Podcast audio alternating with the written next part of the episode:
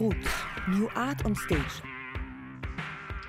Welcome to the second podcast of Gesellschaftsspiele, The Art of Assembly, a series of lectures and talks on the political and artistic potential of gatherings. My name is Florian Malzacher, I'm a curator and writer, and this podcast is based on a live online conversation that took place on February 19th, 2021. The series is produced by Brut Produktionshaus in Vienna in collaboration with Münchner Kammerspiele and Wiener Festwochen. Parallel to this, there's also an internet platform with lots of videos and additional material. So if you want to dig deeper into the topics of this podcast, please visit www.art-of-assembly.net. In the art of assembly, we try to investigate the role, but also the potential of assemblies in politics, activism, and art marking the 10th anniversary of the square movements that spread all over the world, beginning with the social protests in Tunisia and Egypt, and then continuing in different forms over the past years, basically all over the planet. The fact that we talk about assemblies without being able to physically assemble obviously bears some irony, and one might feel even a bit nostalgic when talking about all these gatherings in the past. But actually, I think it's a good moment to talk about this, with a balance of distance and desire, and a bit of insistence on the necessity to assemble again in the future. Last time, together with the choreographer Dana Yahalomi from Public Movement and the political theorist Oliver Marchart, we looked at the concept of pre-enactment and how far assemblies can be pre-enactments of a different political reality and also focused on artistic approaches. This time we will dive deeper into the role and the potential of assemblies in activism, partly by looking at some of the very square movements I was just mentioning, but also in other contexts, just, uh, such as occupied factories and climate justice struggles. Even though assemblies obviously existed throughout history, I guess that many of us now, when we hear the term assembly, First think of Tahrir Square, Occupy Wall Street, 15M, and other movements. Assemblies played a central role in these movements. They were backbones, but also the hearts, perhaps the brains of these movements. But they also created an image. And this image became almost iconic and is very crucial for the reception of these movements today. They became images of what direct democracy might look like. The concrete movements are more or less all gone, some transformed into other movements, into structures, into parties. But what also stays is the deep experience that shaped the participants, and we will hear about this, but also the very images they produced and that live on. So today we start with a lecture by filmmaker Oliver Ressler, who has quite some part in producing these images, and he will focus in focus in his role in his lecture on the role of assemblies for very different social movements over the last years. And then we continue with a deep look into one of these movements, into the assemblies of the 15M movement in Spain in 2011 by Julia Ramirez Blanco. Each lecture lasts about 20 minutes, and after that, we will have a conversation. So I'm very happy to have you here, Oliver, because your films enabled me and many others to get an impression of the different social movements and assemblies in very different places. You really became a kind of a chronologist of these movements. For those of you who don't know Oliver's films, we put some on uh, our website. Oliver Ressler lives in Vienna and produces installations, projects, in public space, and films on economics, democracy, racism, climate disruption, forms of resistance. He has been exhibited in museums and biennials all over the world and currently works on a research project on the climate justice movement called Barricading the Ice Sheets. In his lecture, Oliver shows some excerpts of these films, which you obviously won't be able to see. You can watch them on our website later. Uh, but we dubbed the films where necessary in English, so you will be able to grasp the content anyway. The way we are meeting here is very specific to our time. In a sense, meeting while physically distanced in front of computers in different cities could almost be seen as the opposite of assembling, which, as I understand it, involves a physical dimension of bringing people together. But right now, it looks like this is the only way we can discuss anything at all. I first focused on assemblies for a very particular reason. In 2007, I started work on a large-scale project consisting of conversations with activists and political analysts in 18 cities across the world. The project What is Democracy discusses failures of representative democracy and ideas for the organization of a more inclusive and truly democratic society. I worked alone on this project, making use of unrelated invitations to travel, conducting and filming the interviews simultaneously. The budget constraints that led to this method meant I also opted only to talk to one person on camera at a time. And realizing the shortcomings of this approach, I decided that in later projects I would document the democratic processes themselves, the assemblies and work meetings. I also had another reason to focus on assemblies. Even in previous work, using individual interviews, I never placed personal stories at the center of my films.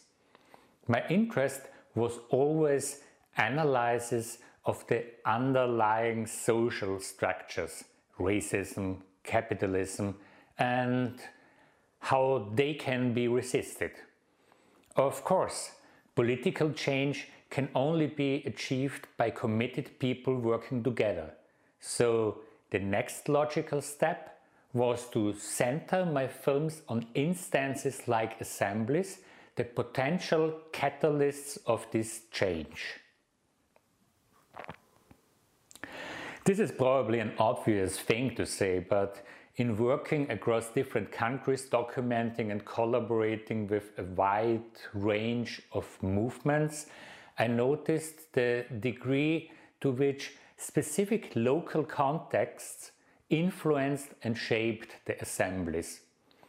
I also came to realize that coming as I did from the outside, the extent of my access to assemblies and my chances of filming them seemed to be, depend directly on the intensity of political repression the group I was working with was experiencing in its city at a given moment. Early in 2012, I tried to film the Square and Occupy movements in Athens, Madrid and New York for my film and free channel video installation Take the Square. In Athens, local activists helped me obtain access to the assemblies. I was able to speak there and I asked participants for permission to film what was happening. But permission to film was denied. Exactly as the local activists who supported me had predicted. Usually I want to see things like this myself, so I only give up after having tried as hard as I could. Repression of the movement in Greece was severe at that time when I sought filming permission. With good reason, people were trying to avoid risky things that could result in prosecution. Working on the same project two weeks later in Madrid, I had trouble filming assemblies again. After a few rejections, activists at one assembly agreed to my request but subject to restrictions. Filming only with one camera from a position decided in advance at a very specific angle and for a limited time.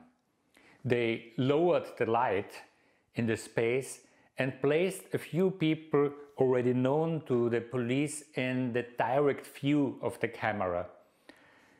And I'm sure they also took care not to discuss potentially compromising matters on film. This framework actually ensured that everything filmed was boring and none of it could be used at length. My third and last attempt to film assemblies for Take the Square was in New York. When, sorry, what I experienced there was as unlike Athens and Madrid as could be. Quite a few people were filming assemblies and working meetings at Occupy Wall Street with their mobiles. When I asked early on in the assembly whether participants would approve filming, the question seemed strange to some because they were used to be filmed constantly. So now I want to show you an excerpt filmed at Occupy Wall Street in Central Park in April 2012. At the start you can see activists presenting the themes of working groups they were facilitating followed by a short part of the discussion from a working group on occupation.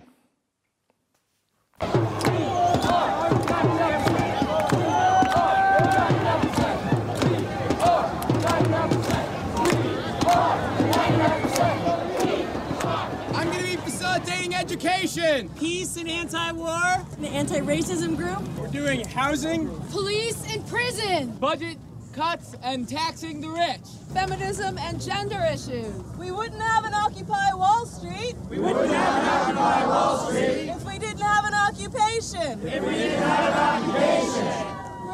For anyone that wants to talk about occupation. For anyone that wants to talk about occupation. We're gonna need it that tree. We're gonna need it that tree. To the left of the big rock. To the left of the big rock. I'll be there with this sign. I'll be there with this sign. An occupation is exclusive. Some people can spend a lot of time at Occupy Wall Street and some people can't. Like some people have kids, you know? Some people like like the woman who was talking before at the beginning of the GA and she made like the kind of coarse comment that she didn't have time to shit because she had two kids and two jobs. If you make the movement all about the space of the occupation, that like it is exclusive in that way. But on the other hand, there's like the flip side of like what the people who spent like so much time there gained from that, which was a sense of community and like the empowerment and the self-awareness that you gain by living with other people. What started in Zuccotti Park that was allowed to continue for two months due to some legal kind of vagaries uh, and then spread throughout the country and throughout the globe, I think it really showed the power of occupation and resulted in a systematic, coordinated effort by, you know, the government um, and policing agencies to evict each and every occupation. So I think moving forward and organizing around occupation, using it as a tool, um, it should be very flexible and adaptable, um, accessible to people that want to come in. I mean, having a 24-hour presence where anyone can come in and engage and like get information about ways that they can engage in their own way with activism and, and grassroots uh, organizing, I think is really important. Presentability is really important. Relatability. Wall Street, Wall Street, take. Now's the time for a general strike. Wall Street, Wall Street, take. We're not back. We never left. We won't stand for Wall Street stuff.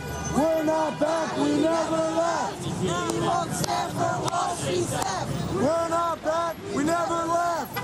We won't stand for Wall Street theft. Yeah. We're not back. We never left. I think an occupation can be empty presence.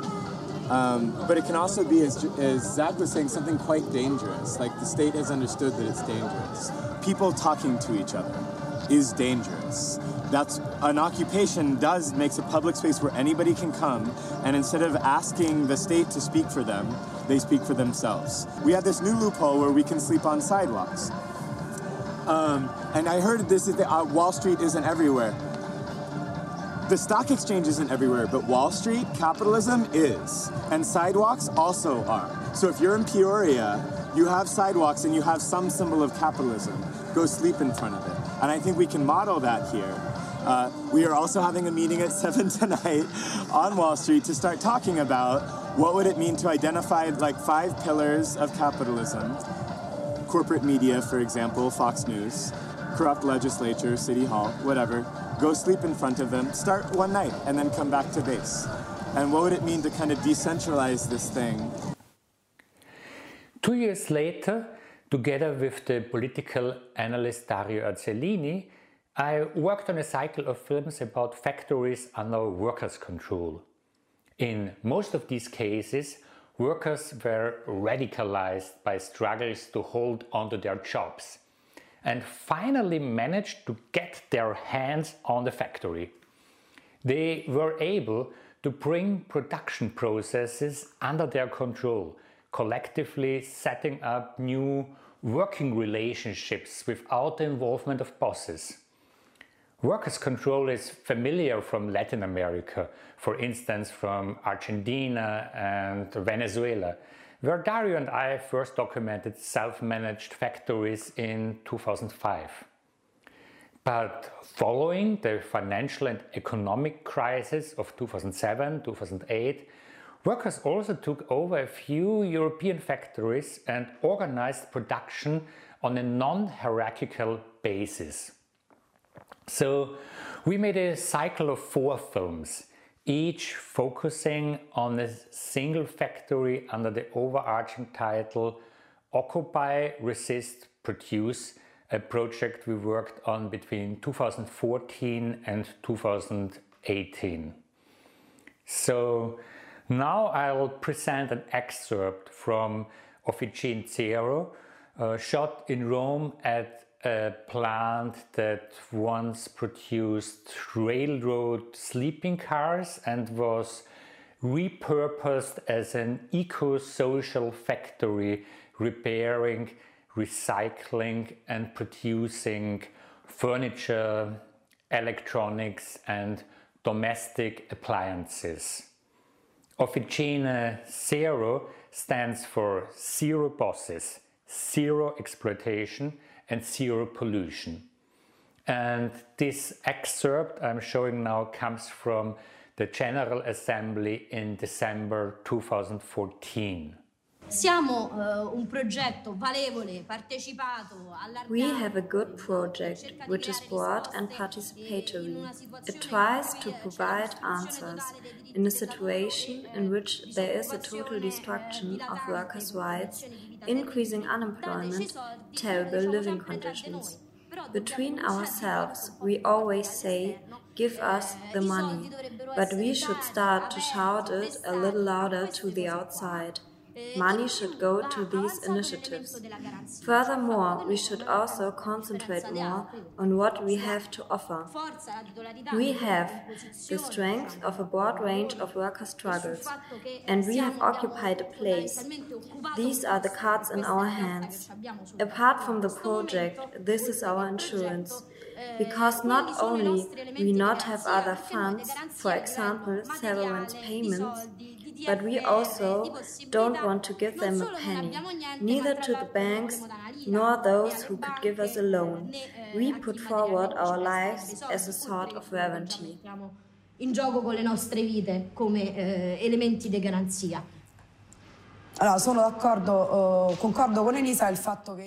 I agree. I agree with Elisa that we have done a lot of practical work the last months. We created a lot of projects, we have undertaken a lot of maintenance, we have organized a lot. An organization that also reflects a political decision. Our organization is not random. The idea behind is that it consolidates a group in which we can build a common framework, one we all agree on, and that brings this project forward. But we have stopped doing what we did during the first months, when we did a little more than engage in politics. I say this, meaning we debated a lot. The main discourse we have now regards the business plan and the dispute, which is a complex debate. Business plan vertenza, che è un ragionamento complesso che stiamo studiando. Noi dobbiamo cambiare atteggiamento rispetto a, mm, a come ci comportiamo. We should change our attitude in respect of what we do. We should be more, let's say, more professional in our attitude. I mean, we are here as let's say as possible buyers of this place, testing the house before buying it. I don't know if you get it. So let's try to demand more respect from the trustee, not behaving like we are occupying a social center, a house, or when we engage in other actions. We have to frame everything in a way that makes it easier, easier for us to present ourselves as absolutely credible regarding our plans. cioè quando occupiamo le case, cioè quando facciamo altro tipo di azioni, perché dobbiamo inquadrare la cosa nella, in una modalità che ci permette eh, molto più facilmente di ehm, come dire, rappresentarci come assolutamente credibili soggetti per l'operazione che vogliamo fare. The last film I would like to present has not uh, yet been exhibited. Not Sinking, Swarming is a 37 minute long film, uh, which forms part of an ongoing artistic research project on the climate justice movement. The film centers on a four hour assembly in Madrid in October 2019, where delegates from various environmental groups gathered to prepare an act of civil disobedience. In the course of the discussion, we learn how the network is structured around multiple working groups, each of which takes on a particular responsibility, such as training, food, communication, logistics, design of the action, strategy, interaction with police, demands, care and finance. In order to avoid potential criminalization of participants by the Spanish authorities, all faces are pixelated to conceal the individual's identity. The pixelation gives the film then its unique visual appearance. Not Sinking Swarming includes footage from the civil disobedience of October 7, the most significant action planned at the assembly. Hundreds of activists blocked a busy highway overpass near the Nuevos Ministerios in Madrid. The occupation was part of an international week of rebellion for climate justice.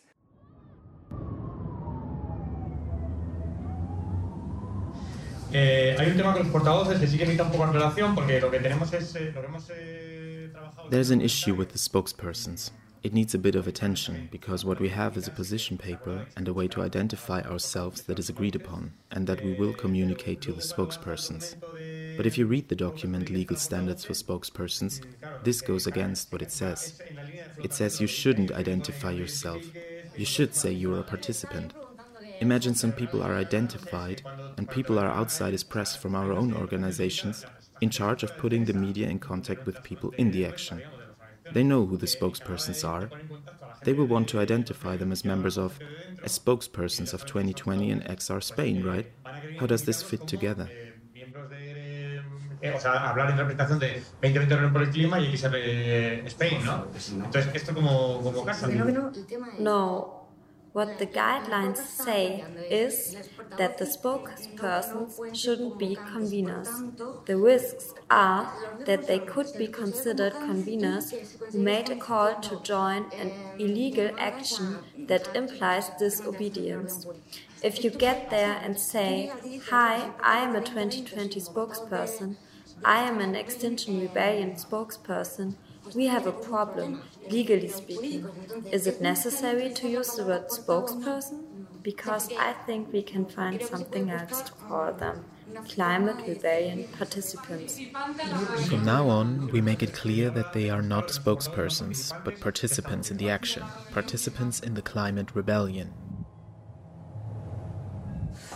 On behalf of Greenpeace, we need to share something related to legal issues. It has to do with the fact that we were late posting on social media the other day, because we did a legal analysis of potential consequences for organizations, not only for the people. Our lawyer's legal report says that we could be convicted of secondary civil liability up to 300,000 euros. The amount could be legally divided in equal shares between all collectives, so Extinction Rebellion and 2020 in equal shares. This could happen in a month or in five years, when a potential trial takes place. Extinction isn't the legal entity. Extinction isn't the legal entity, but the member organizations of 2020. We should assume this is something that could happen. Greenpeace would assume its part, and each of the other groups would have to assume their proportional part of the 300,000 euros of secondary civil liabilities as conveners of that action, if worst comes to worst. como convocante de, de ese acto en el peor de los casos, como tú siempre has dicho.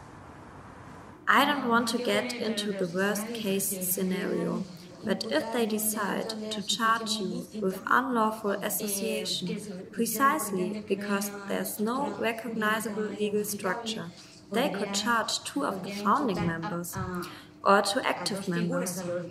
There are these two levels of responsibility, so not being a legal entity won't absolve us a priori. This is why I am strict about who are the spokespersons, because I see a legal risk of being charged with unlawful association because they consider it an illegal demonstration, a demonstration to commit a crime.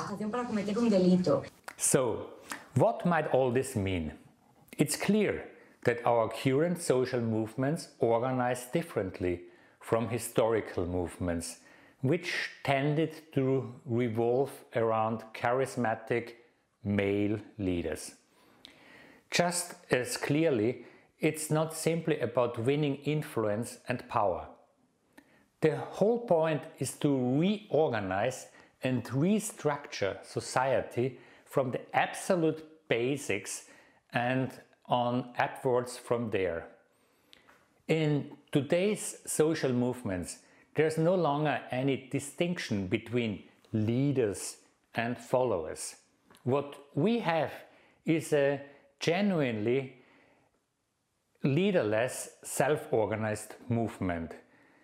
This means every attempt to portray charismatic movement figures cinematically, as in a recent film on Greta Thunberg, must be considered a failure simply by virtue of its approach. Works of that sort should not be seen as serious examination of the real life social movement.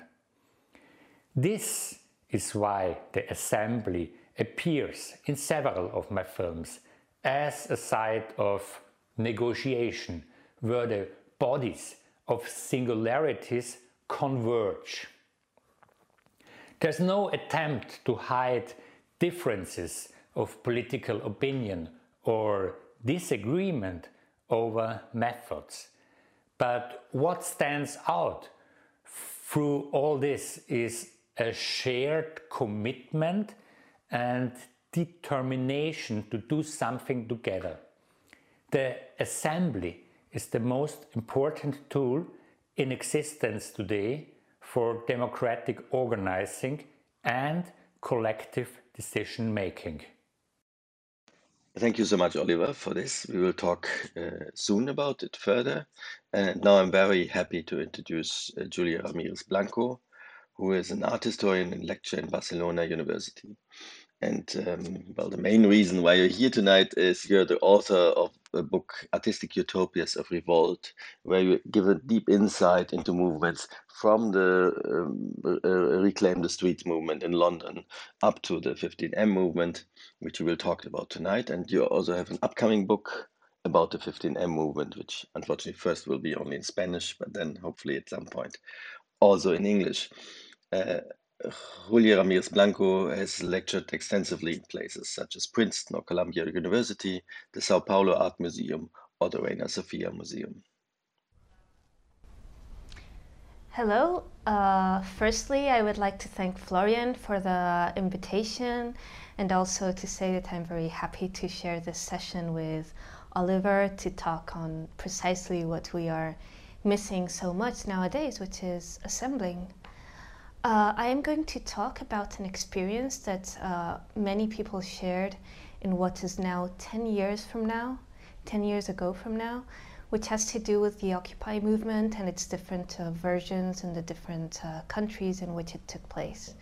I was in Madrid at that time, so I participated in what was called the 15M movement, and this name came because of the na- of the date, the 15th of May, in which a demonstration took to the streets in various cities, and after which uh, a small camp emerged in the city of Madrid, which would become an enormous camp within days, and which would uh, spike the creation of uh, different uh, camps in different cities all over the country and very soon all over the world.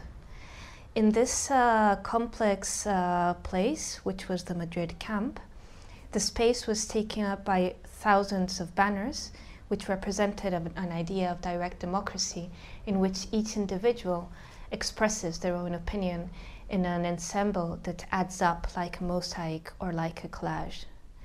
This uh, taking of the word, this uh, recuperation of language that was taking place through the use of banners had its strong parallel in the use of the space as a place for direct democracy, in which uh, assemblies were taking place all the time. The General Assembly took place uh, two times a day, and uh, it had to do with uh, various of the principles of the, of the camp and with some of the slogans which were most repeated. One of them was, they call it democracy and it is not. Another was, no, they don't represent us. And another one yet was, our dreams do not fit in their ballot boxes. Um, the camp in Madrid emerged just before the elections of the regional government. So, in a way, it was a response to representative democracy, and this response was through direct democracy. In her classic book, The Concept of Representation, political scientist Hannah Fenichel Pitkin noted that the very idea of representation is based on a paradox of being present and at the same time not being present. She also notes that the origins of the representation and democracy are not the same. Representation was born in the Middle Ages and was an imposition of the monarchs. Its association with democracy came with the English Civil War and was consolidated with the revolutions of the 18th century. However, from the very beginning, there was a questioning of this association, and this questioning has to do with the idea of questioning whether democracy and representation can actually coexist, or if they are maybe a contradiction in terms. The Spain of uh, 2011, on its, uh, on its hand, on its case, had a lot of triggers that fuel this question again, the question of the crisis of representation. And while the crisis of representation was one of the causes of the social movement that emerged at that time, it was also one of the consequences. If in 2008, according to the Eurobarometer, 77% of the Spanish population felt that they were satisfied with the democratic quality of the country, in 2013, the proportion almost was reversed, and 75% of the population believed that uh, representation was not adequate and felt themselves to be dissatisfied. In this context, there is also a questioning of the idealized foundations of Spanish democracy, with the so called transition regime after the dictatorship of Francisco Franco ended. The rejection of the two party system in the Spanish camps was, came together with the denunciation of how the financial powers act as de facto governing entities. And the practice of the movement itself made a resolution of this uh, crisis of representation through its uh, assemblies. And in a way, in the, as it displayed its assemblies in the Madrid Puerta del Sol, which is the place where the city hall is situated, it acted like a mirror image as a reverse of the representative politics that was taking place there. Uh, Gemma Garcia Fernandez is an activist, a pedagogue, and an art historian, And she was uh, part of the dynamization uh, committee of the General Assemblies. Together, this uh, group uh, was uh, trying to regulate the massive assemblies that were taking place in Puerta del Sol. And they also did a complex document in which they reflected in what was uh, weeks of very hard and straining work. In this document, they reflected on the notion of collective thinking. And they said, and here I quote Normally, when faced with a decision, two people with opposing ideas will tend to confront each other and fiercely defend their ideas, setting as their objective to convince, to win, and at most to reach a middle ground. The objective of collective thinking is to build, however. That is, two people with different ideas put their energies into building something.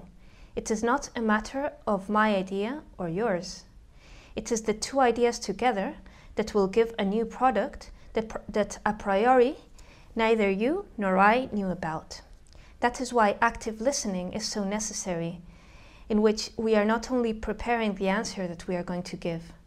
Collective thinking is born when we understand that all opinions, our own and different ones, all of them are necessary to generate an idea of consensus, an idea that after its construction transforms. In the assemblies of uh, Puerta del Sol, thousands of people learned a simple sign language to express applause by doing like this with their hands, veto or blockage by doing this with their hands, or to uh, ask for more brevity by doing this uh, with their hands, or asking for the volume to be raised. This sign language uh, was inherited from the global justice, global justice movement and it also had come through the squatted social centers of the different uh, places in the Spanish state and in the Spanish uh, capital.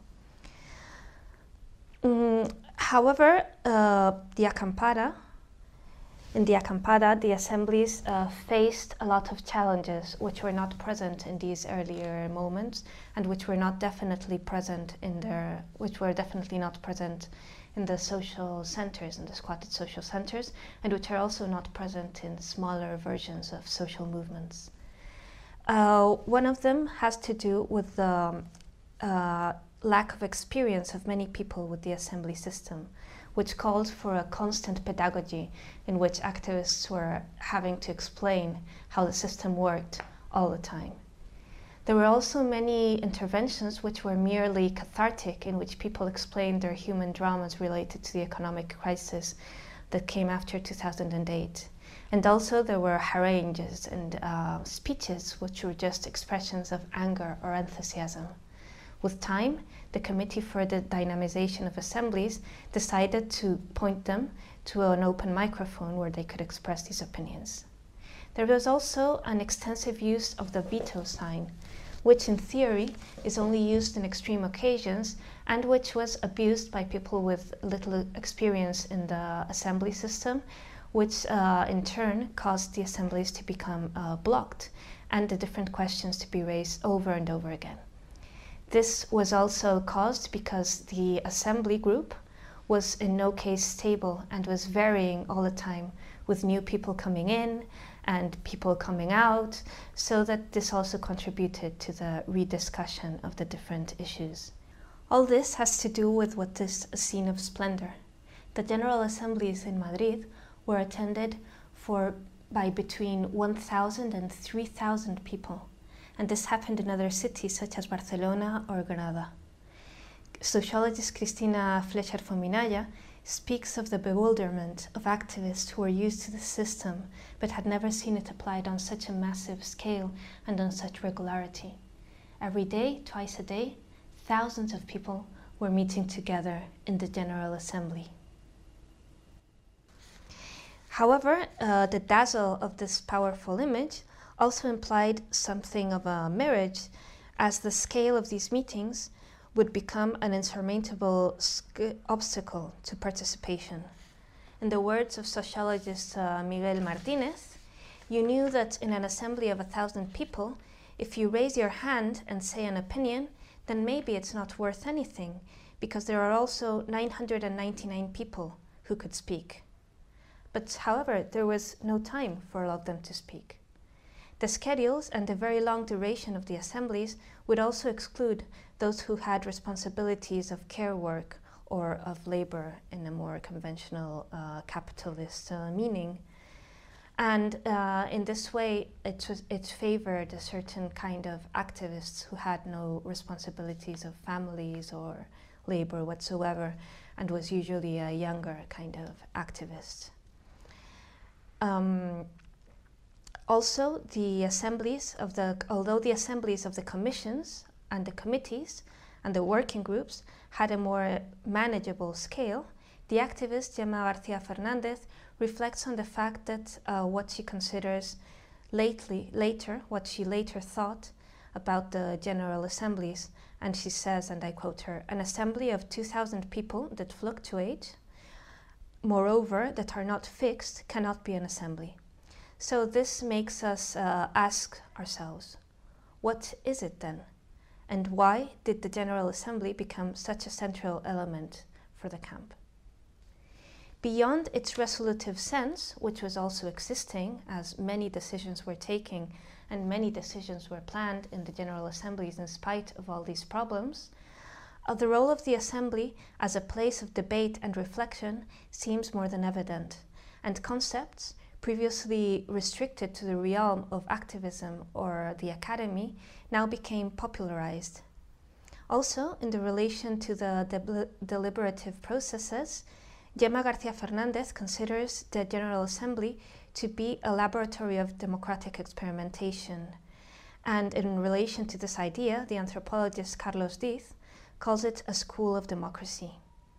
But beyond uh, what seems apparently to be the core, the word, the General Assemblies of Puerta del Sol had other functions.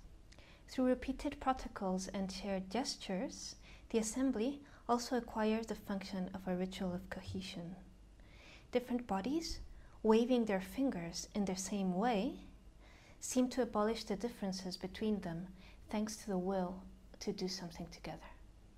Movements such as the assembly gesture of clapping, like this, um, bring the community together as well as celebrating it. And also, as with all rituals, there was a theatrical dimension. For filmmakers Cecilia Barriga, who did a documentary which put together the Chilean student, the student movements in Chile with the Occupy Wall Street and with the Madrid the Puerta del Sol camp, for the filmmaker Cecilia Barriga, in the camp, the great performance was the assembly. And she uses the term performance in the way that we use it in art, where the ecstatic intervention takes the field of time and space. And as a performance, it condensed the very meaning of democracy, the very sense of democracy of a participation in which all bodies can take part in a very direct manner. Um, Many activists explicitly talk of the notion of the Greek agora and a mythified reading of it as a space for decision making and a space for, that uh, served as a common forum. This reference, however, as David Graeber has pointed out, can be problematic as there are many other traditions of direct democracy which do not come uh, through the Greek uh, Western uh, paradigm. And we can think of many indigenous communities which use direct democracy as a, an even spontaneous way for taking decisions. There's also a playful dimension in, uh, the, in the General Assemblies, which is common to many uh, forms of prefigurative politics, where we rehearse other worlds in the here and now. All of this has something of a game of governing, and decisions were discussed with the same passion as if the central government was going to implant them instantly. This uh, fiction can be uh, recalled in the terms of uh, Jacques Rancière and Amador Fernandez Savater, a Spanish philosopher, calls, of its, um, calls attention to its reality effects. And he says, and I quote him, that fiction is a material force from the moment we believe in it and organize our ourselves accordingly. So the images of thousands of people waving their hands in a gesture of applause were powerful affirmations of the possibility of managing things collectively. These gatherings belie the stereotype of people's political apathy, a stereotype which, is, which delivers the idea that political parties are necessary to manage what collectivist disinterest leaves unattended. Thousands of people meeting together every day, two times a day, make this affirmation uh, very visible, very visibly wrong, and affirms that people are actually interested in giving their, their time to discuss common issues. The legitimacy acquired through presence makes sense considering that in the square, the everyday acquires the meaning of a discourse. Anthropologist David Graeber, speaking of Occupy Wall Street, said that its forms of organization are the ideology of the movement. And Graeber is referring to the practical application of principles such as the abolishment of hierarchies, the search for consensus, collaboration, and generosity. The daily activities are an invitation, a proposal for an existence based on self management, assembly, generosity, voluntary work, and a sense of community and collective meaning. The experience itself is the best argument for its condition of possibility. The place stands as an empowerment affirmation of the autonomy from the rulers, but its ideas uh, uh, can only expand through extreme visibility. Philosophers Michael Hardt and Toni Negri speak of an occupation as a performance that generates political effects, and that utopian discourse of the acampada takes shape through gestures that become more visible than usual. Actions such as cleaning the floor or cooking are carried out visibly and in front of a multitude of observers, and they, just they thus become militant gestures of another possible everyday life the repetition of which emphasizes values such as civility, work, or generosity. Sociologist Miguel Martinez highlights this theatrical element of the continuous laboriosity of the camp, and he says, Let's see, if there are people who dedicate themselves to sweeping the square all day long, would you say that's a performance? Well, it's very difficult. What were all these people doing there cleaning all day long, or handing out water, or making food all day long?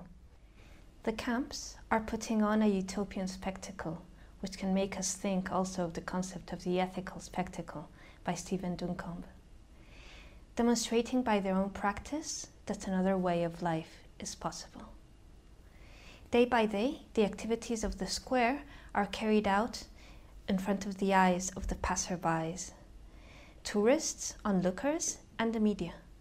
Many people come to visit the space as in a kind of tourism and through the attentive observation of journalists and the ubiquity of digital cameras and cell phones, the gestures of the encampment are quickly fixed in images.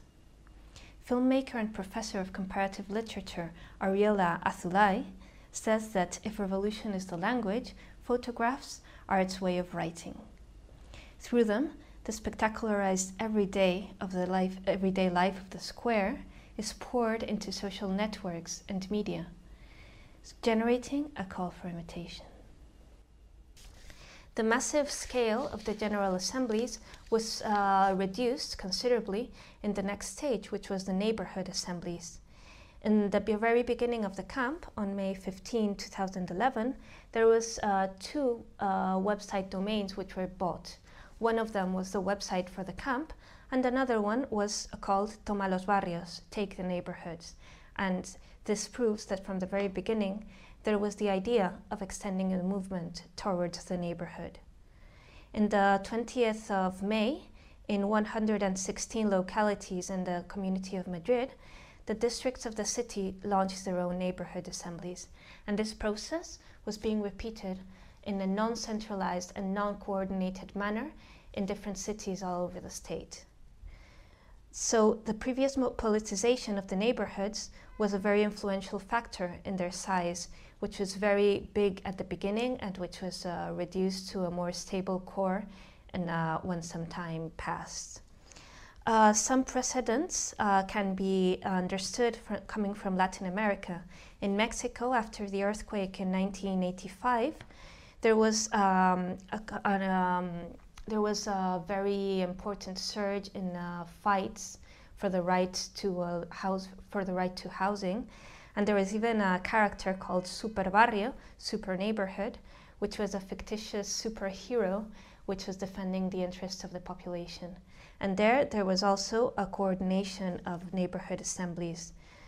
Also in Argentina, after the financial crash of 2001 and after the insurrections of December 19 and 20, neighborhoods began to meet in neighborhood assemblies, which were also coordinated in different uh, uh, ways, which included a complex uh, system which converged in the Buenos Aires in the Parque Centenario with what was called the mesas de enlace or liaison tables and meetings of autonomous assemblies as well and interzone as well as interzonal meetings by neighborhood. In the Spanish states, there are precedents to neighborhood movement. There are precedents in the neighborhood movement uh, formed at the end of the 60s, and also in the squatter movement, which uh, since the 90s had been more and more willing to increase neighborhoods into its uh, urban struggles. The neighborhood assemblies of the 15M were formed on top of the layers of previous mobilizations and of previous uh, experiences of many activists. In the same way, when COVID 19 struck, the networks of mutual aid were formed also on top of the layers of the neighborhood assemblies of 2011. This makes us think of the ways in which social movements spread seeds that then grow into very different uh, directions. And it can also make us think of what we can learn from this previous wave of mobilization for the next waves of mobilization, which have come, which are coming, and which will come. Thank you. Thank you so much, Julia, and thank you so much, Oliver. And let's maybe start where, where you just ended, Julia. To put it a bit provokingly, you're an art historian and you speak about a movement that happened 10 years ago, analyzing it, describing its aesthetical aspects, etc., from quite some distance. And indeed, one of the questions that accompanied many of these movements was and is how sustainable are they actually? Did they manage to implement anything? So is it really just mainly the iconic images and the personal experiences that they created? I could even say like it reminds a bit of performance art. You are there, you experience how Chris Burden gets shot in the arm, and then it's over, and then 10 years later, you watch the video. So, what is actually left? What did change? I think that there is a very interesting difference between the General Assemblies, which were massive and uh, which were very also changing and, and which uh, I spoke about in the first part of my intervention, and where it was more of a collective performance in the sense of a collective spectacle. I think that was an incredible image, but it was also an image that was very transformative for the people who took part in it, and which uh, really, really changed the way in which people responded to the economic crisis and the following years because they had had the empowering experience that they could take part in an answer, they could take part in a reply. And the seeds for smaller and more practical, less symbolical groups were planted by this experience of taking part in this kind of a collective theater because the image was so powerful that people really had the feeling that they were taking place in very important decisions, even though the scale made it a very strong paradox.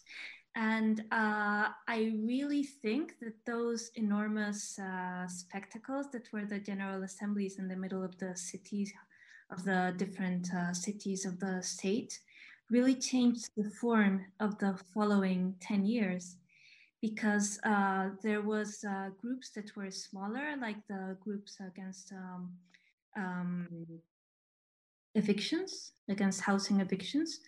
Uh, that group, there was the Plataforma Afectados por la Hipoteca, which was a small group. And after this uh, movement, it became a massive group, which had uh, its versions all over the states and which organized itself through assemblies also. And a lot of uh, other groups, such as the neighborhood assemblies, had a much more practical dimension and that was uh, all originated in this uh, enormous uh, spectacles.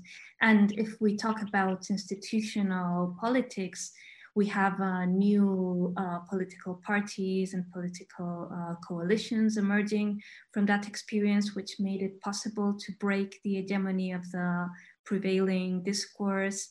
And then uh, there was this collective empowerment, which indirectly also kind of uh, influenced in the ways of being in the street and which impacts uh, younger generations in which sometimes it's not the same activists but nonetheless are influenced by it, such as the feminist movement and the climate justice movement. So in a way, I, um, can say, okay, there's the there's the small small assemblies which might be more effective and also sustainable and, and specific in different places, and then there's the large assemblies that have also the purpose of well uh, motivating and and uh, and enthusiasm uh, creating and group dynamics and and belonging and then they are even larger mediated and they have a role like how the how the image is spread uh, spread uh, around the world in a way. So these three, so there are three, maybe three different kind of assemblies, even though they might be the same actually sometimes. Uh, and and you, Oliver, of course, are you are part of the of uh, making you're part of uh, the, the, the first two but uh, basically your, your your job then is to be part of the third occupation and where you, you, your films also contributed to to to to Mm, continuing this image and i guess and to influence other movements to take up similar structures and forms and and, and so on. So how do you uh, it was also also mentioned in in in in Julia's talk like the role of of media and there's a documentation on the website on, on Julia's page uh, from Art of Assembly where uh, the emphasis the the importance of Twitter and filming and websites is, is very much emphasized also this this spreading of of the information. And so so can you describe how do you think Oliver with, with the different assemblies that you watched how much do they actually communicate with each other or, or, based on each other. And, and for example the factory occupations like how do they relate to other occupations? Do they? Do, do people relate to them or in, in which way? Hmm. yeah uh, thanks. Uh, very good question. Um, there's lots to which could be referred to. uh, I think in the case of these worker control factories, there's really a lot of exchange between the different uh, businesses. Uh, there are, for example, annual meetings. Uh, they always take place in a different location, usually in one of the worker control factories. Uh, th there's also uh, different people, one or two people from the factories, usually with someone who uh, uh, supports them and speaks English, uh, traveling around to different countries, doing kind of a PR work for worker controlled factories. And therefore, I think there's also quite a good knowledge between what the other factories are doing, what are the main problems, and there's also a lot of exchange and also kind of a mutual aid. So, for example, you can get in uh, in, solidarity networks that maybe uh, try to purchase or to sell one of the products that is being produced in one of the factories. You might also find then the soap by Viome or the um, organic tea of Scop-Ti, for example. So in re relation to the square and uh, Occupy movements, um, actually, the same question you raised, I also had for the participants. And I mean, of course, I only talked to a limited um, number of participants because in addition to documenting the assemblies, I more or less created my own small uh, work meetings, assembling five or six participants of uh, the movements and uh, gave them a set of questions about how they organize and uh, and one of them was also how they relate to each other. And very often the answer was something very practical. Uh, for example, uh, you learn of how this or that movement uh, washes up the tear gas so that it does not hurt so much um, there was the idea to use Coke, for example. I think this experience came from the Egypt movements and from Egypt activists. So very often it's on on such a small personal level and not the huge thing of how to organize an assembly that's technically working well and uh, cannot so easily be disturbed by people that simply block, as uh, Julia was uh, pointing to, for example. I mean, it's also, I think what's interesting uh, in this is also the, I mean, these, these movements are often described like almost like mushrooms that pop up all over the world. So one, one disappears and somewhere else it pops up. And this is um, due to, I guess, the images that created and so on. And, and, and, and and you also were mentioning that, uh, that of course there are, there are examples and people feel empowered because they know there was an example of something.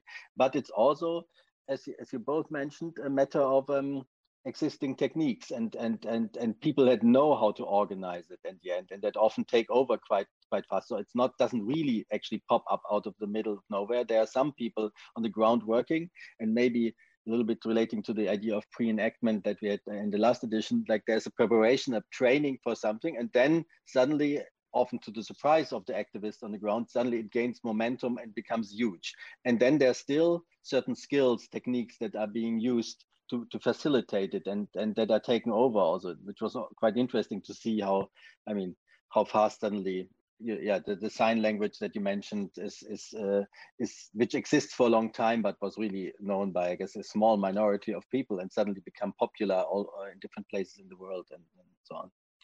Um, I, would maybe uh, talk a bit also in terms which is related to the sizes of these assemblies, something that you also both mentioned or mentioned in both of your contributions. Um, the fact that somehow the assembly suggests to be very open and inviting to everybody. So, so it, uh, it, it, should uh, be able to encompass everybody. And then there are different reasons why this is not necessarily uh, functioning.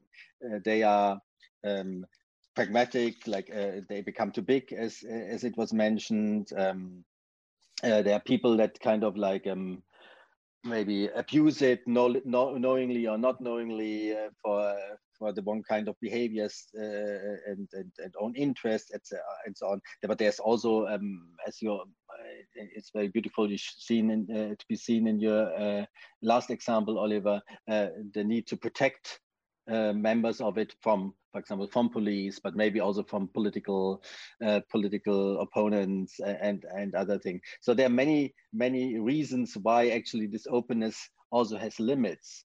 Uh, how how is this reflected? This kind of like need to be open and and at the same time need to be also to protect, to be efficient, to still be be able to function in a way. Mm. For me, uh, something that was uh, coming to mind all the time, also during uh, Oliver's uh, intervention, and I think it probably has to do with the fact that he's an artist and I'm an art historian, is the question of visibility. So the idea of the restrictiveness or the scale, I think it can also be uh, thought about in terms of visibility. When is the assembly primarily visible? So for example, the general assemblies of the camp movements were very visible, whereas other kinds of uh, more planning assemblies were much more invisible, or which activists can afford to become visible and which cannot. So I think that's also like a layer which can be added to these uh, layers of uh, efficacy and also of uh, scale. Hmm. I don't know what you think, Oliver. Yeah, I mean, I, I worked on all these different movements and all these different assemblies, but uh, even though we use the term assembly, uh, they are actually quite different from each other and they also have completely different functions, I think. Functions for the people who participate in it, uh, but also uh, uh, in, in terms of what is being discussed there. So uh, I think while the assemblies of 15M or the Occupy uh, movement or uh, uh, Square movement in, in Athens, for many, many people uh, had a function, for example, to, to just take this opportunity to speak in public space. And I think this is also on the personal level something very beautiful and something super important that people that are maybe 50 or 60 years old never had the chance to talk in public space and that hundreds or even thousand people listen to them and to take it serious uh, is, I think, something of a huge importance. And it also just shows that everybody's voice is being valued. But as we all know, very often these uh, very open assemblies were not very efficient in order to really make uh, central decisions also for the movement. Uh, and if we just look at these assemblies of the worker controlled factories, these are uh, meetings with the main, uh, so this is not just for the, the for the goal of just to meet, but it's just a decision-making body, right? Uh, it's very practical things that are being decided and discussed on this uh, assembly, like how do we uh, spend our income? How much do we pay ourselves and how much do we invest into raw materials we need or uh, how much do we put aside because we need to buy some new machinery and uh, or how do we defend our uh, our factory legally? Because um, um, they are all occupied factories so they are usually oppressed by uh, different sides and there is police intervention and lawyers that try to, to get the real estate uh, back. So uh, we are talking really about very very different things that um, that uh, have very different meaning. I think also for for the people who participate in it. And yeah, how do all these things start? I think I, I observed this in, in several times uh, in the case of the worker controlled factories. Uh, it's very often that as soon as the workers struggle, they cannot win a struggle on their own. They need support from communities. Uh, this can be from neighboring factories or just from uh, people from the neighborhood. And very often, uh, local activists support these struggles and they also bring in certain ideas. Uh, these ideas can also brought in by certain workers, maybe from other factories. So in the RiMaflow factory in Milan, on which I worked, uh, there was a, a central uh, worker who is a communist and who came actually from uh, Alfa Romeo, uh, Alfa Romeo uh, plant, and he was retired, and so he had time to uh, involve in this new worker struggle. And I think this was just a central person, just because he had such a lot knowledge about how to organize, how to strike, how to talk to media, and how to put together a huge campaign. Um, so I think individuals are very important to set up an uh, important and, and, and uh, uh, successful strike and assembly. I think there's this kind of a tradition that uh, gets passed on, as uh, Oliver was saying, through individuals through certain spaces. For example, in Spain, uh, squatted social centers are very important uh, nodes for the transmission of activist knowledge. So I think there's like, yes, this, there's, uh, as you were saying, Oliver, there's like people and there's like places and some kind of a folklore also of things that are like uh, common in the air or something mm. and which uh, pass on from one generation to another, but that are also subject to changes.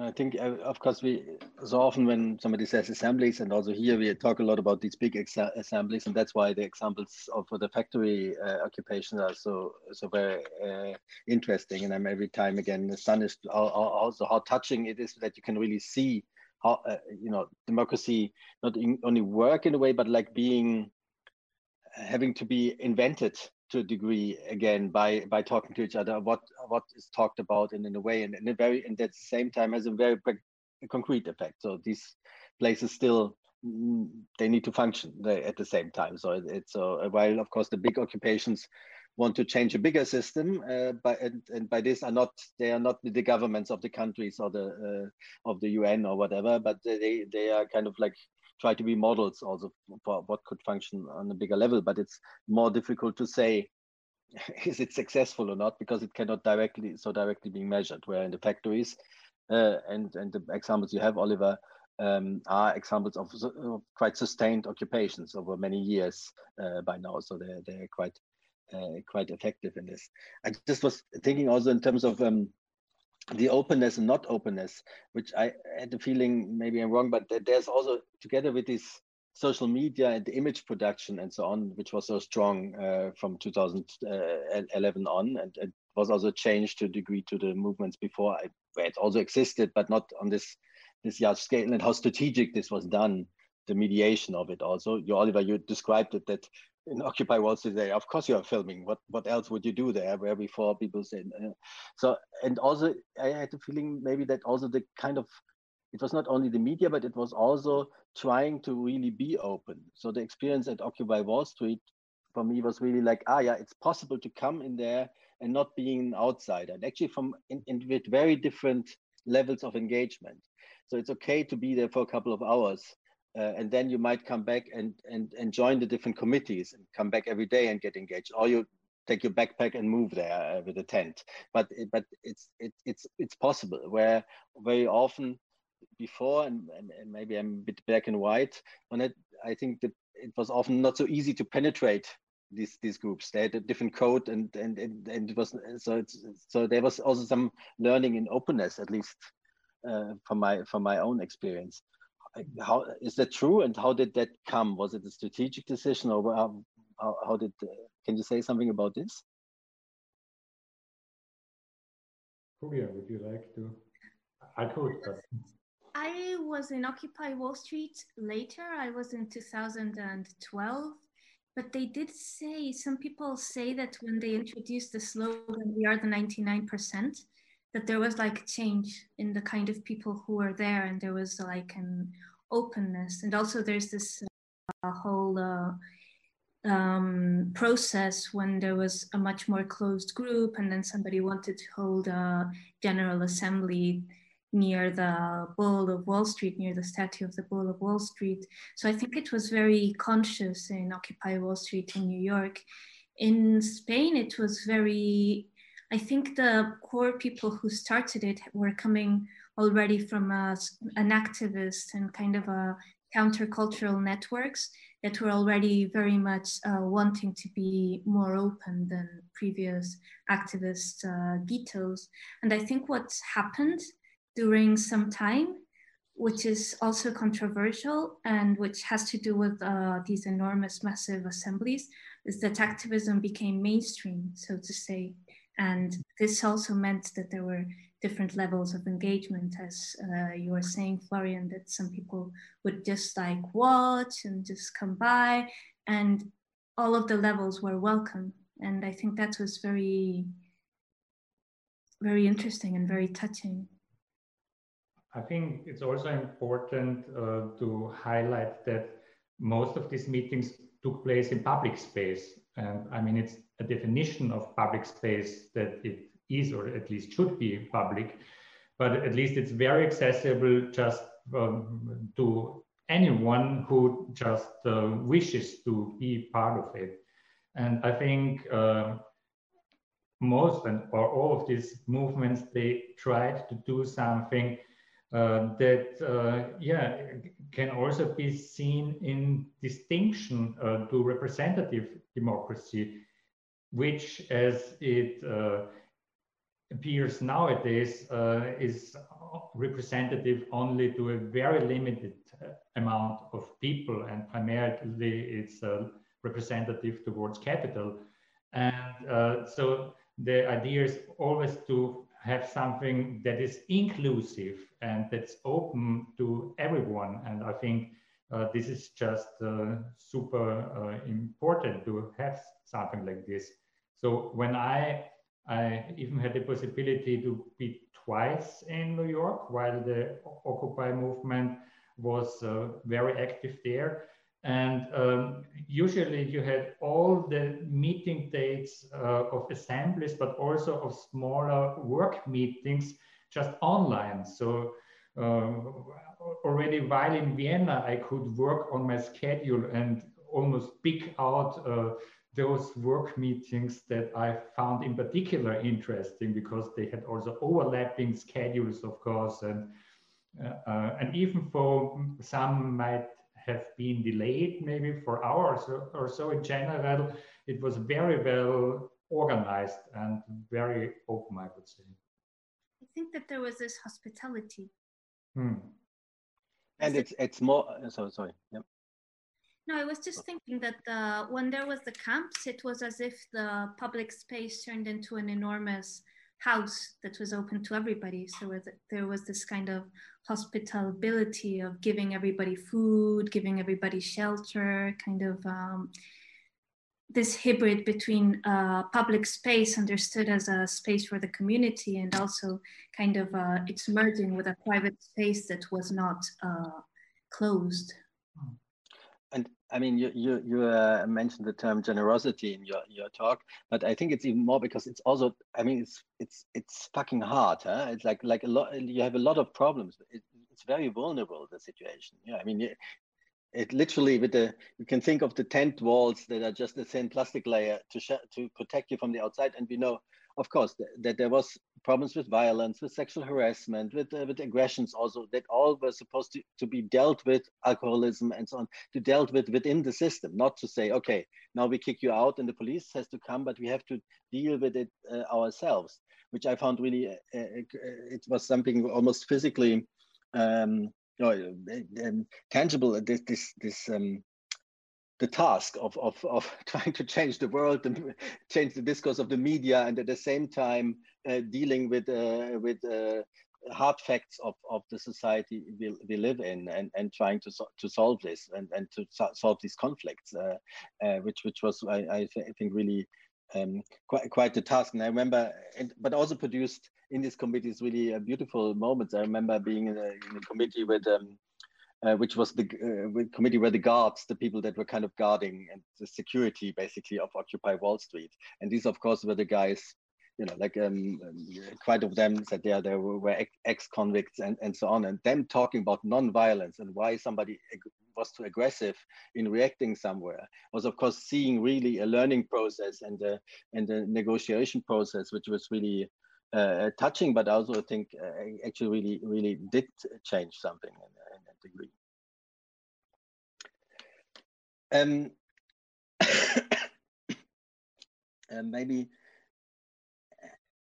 uh, maybe we answered it by this already a bit, but but I find it also astonishing, of course, when we see and we, these images of, of masses together, and we we, we um, of course, as I said, we might also be a bit nostalgic at the moment for all masses assembling, but um, there's I, am kind of was uh, also a bit surprised at the same time, maybe about myself, about the positive view on masses, because masses are not necessarily something which we which we like. So so where's the is there also a tipping point? Now I'm speaking about the bigger assemblies and the bigger conventions again, and less about the factory occupation. Is there a tipping point of something where where this mass also might become uncanny? I mean, there is also with all all um, non-hierarchic structures, there's of course also a certain violence involved at moments. I remember the first time I actually encountered the human mic was to silence somebody who didn't have the right to speak. So it was actually quite a violent moment. Uh, I mean, justified, I guess, but but still, it was you know to hear a mask speaking over somebody uh, to support the one who rightfully speaks against the one who is not. It, it's not his turn.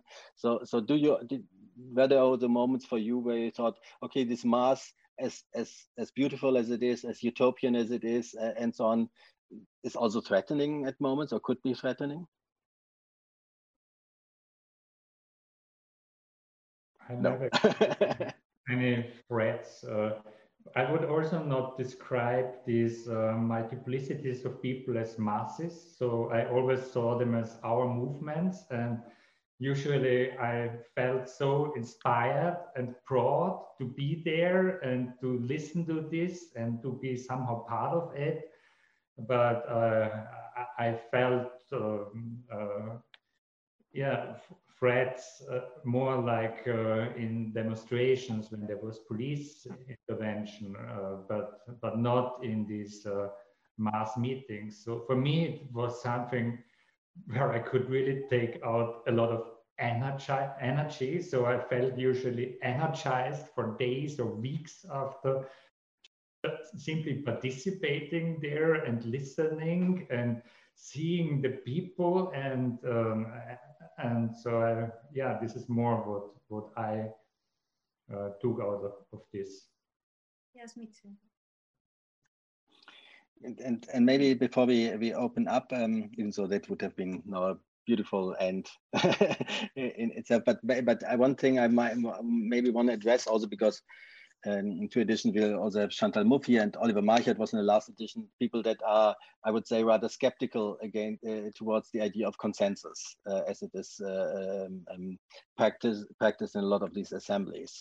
Um, uh, and, and I wonder maybe just uh, also your view on this, on the idea of consensus, which in certain moments of negotiating things might uh, are very plausible and, and also probably also energizing because you have to make an effort to go through this and end up somewhere, but also um, uh, might might uh, be one of the limitations of the of the assemblies, and and I, also in terms of representation that that that you both mentioned, like uh, is representation possible in, in which scale. And I know David Graeber is very optimistic, was very optimistic about this, uh, but uh, I guess Chantal Mouffe and Oliver Marchart and others would say, no, that's actually the limitations of these of these movements, of these assemblies, that they they they they're not able to multiply in a in, in a way and to, to get big and sustainable enough, because also because of the idea of consensus.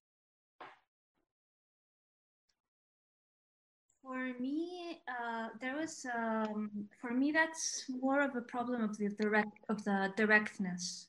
What is the tipping point in which things cannot be direct anymore? Of scale, what is the scale tipping point? And I would love to know your your views about that because that's what made the enormous assembly symbolic, which I think it also had a certain uh, utility. Not only what Oliver was saying of people speaking in public and that being empowering, but I think it also had a ritual and kind of a body uh, role, you know, the role of some people doing the same thing with their body. I think it's kind of uh, something happening, some kind of political thought through the realm of the body that is happening. Uh, with the consensus, there was uh, this um, there was differences between the different camps in Spain. So for example, activists in Barcelona were surprised that Madrid, that there was a consensus. In Barcelona, there was kind of this uh, broad majority idea. In other camps, uh, Madrid, one of the, being one of the most um, radical cases, you needed consensus. And uh, that became very violent at some points especially when they were there was talk of uh, putting away the camp of leaving the square. That was very violent. And what ended happening is that they invented a new gesture that do not block which is really kind of a hijacking of the of the very idea. And i think that uh, consensus uh, well it's not what i think but consensus really needs of a kind of collective education and of active listening and a lot of empathy, which is maybe a lot to ask on a regular, everyday, uh, consistent basis. I think in general, it's great to start uh, with the idea and with the hope that it's possible to find decision in a consensual manner. And then on a practical matter in most of the cases you will realize that it's not so easy and you might end up with kind of a mixture uh, but uh, I think it should not be so pragmatic just uh, for just for the goal to, to reach consensus. I mean, if it's possible in a smaller group, like I think on, on the ZAD, for example, where John Jordan and others are active, I think most of the times they managed to come up to decisions, uh, uh, to consensual decisions. But there are a few hundred people, and uh, even though they are very different, very different identities, very different backgrounds, they still have some common attempts like defending their space against an invading police or an enemy state. Uh, and as long as you have this common goal, I think uh, consensual decision-making process might work. If you just have a meeting in a place, then it's probably not so effective because just any idiot uh, might come uh, to disrupt, and we experienced this. Thank you very much, Julia. Thank you very much, Oliver, for your really inspiring insights. Uh, whoever wants to learn more, I refer again to our website where you find, amongst other materials, also texts by Julia Ramirez Blanco and films by Oliver Ressler. In our next episode, I will be joined by political theorist Jodi Dean, who very much advocates for more sustainable forms of movement, namely for organizing in a party, and by Jonas Staal, who as an artist for many years has created very different kinds of assemblies and coined the term assemblism. Thank you for listening, and I hope you will be back.